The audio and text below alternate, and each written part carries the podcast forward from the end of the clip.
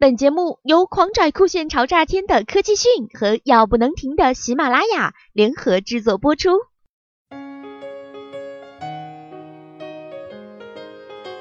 随着跨境电商在国内持续走热，传说中的黑色星期五也开始成为国内新的电商狂欢。所谓的黑五最早起源于美国，它是指每年感恩节之后的第一天，即十一月的第四个星期五。这一天，美国各大商场都会推出大量的打折促销优惠活动。数据显示，二零零五年起，黑色星期五已经成为了美国一年中最繁忙的购物日。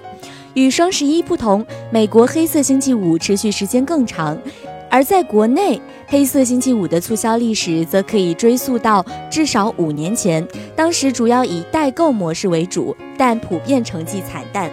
二零一三年，自贸区、保税区为核心的跨境电商模式遍地开花，黑五才迎来了爆发性的增长。在去年跨境电商们小试牛刀之后，今年开始倾注全部精力。数据显示，国内几家知名跨境电商为了黑五的准备，营销费用都超过了一个亿，部分甚至接近了三个亿。这些不愿意在双十一和阿里直接对战的垂直电商们，都将今年最重要的促销放到了黑五。从数据来看，效果还不错，但每年双十一大促之后，都会留下诸多的问题：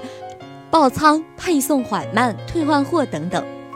和去年的偷偷进村不同，今年的跨境电商们针对黑五展开了铺天盖地的营销活动，这自然是受到了良好的效果。数据显示，继往年北上广深一线城市网民充当购买主力之外，越来越多的二三线城市消费者开始加入了海淘行列，成为了进口跨境电商增长的新生力量。根据跨境电商洋码头数据显示，今年洋码头黑五活动期间，用户数量数百万，而新增用户中百分之六十是第一次进行海外购物。最爱买的前五大城市分别为上海、北京、成都、武汉、南京，其中成都、天津、武汉等城市的海外消费同比增长两倍以上，其中客单价超过五百元，人均消费超过一千五百元。在洋码头 CEO 曾碧波看来，此次引领黑五是为了激发中国消费者的海外购物热情，为海外消费习惯的培养奠定基础。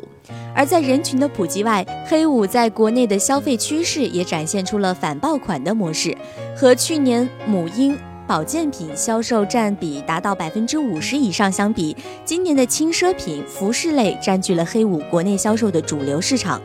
这是因为母婴类产品是生活需求类商品的代表，需求相对稳定。跨境电商发展初期的话，多以母婴类标品起家，通过低价爆款等活动打开市场，以致奶粉、纸尿裤等标品一度成为海外代购的代名词。在满足了基本需求之后，以个人喜好或兴趣为导向的消费者需求，会更容易刺激消费者海外购物的购买欲望。有数据显示，今年黑五的整体成交额比去年增长了近三十倍，订单增幅近三十五倍。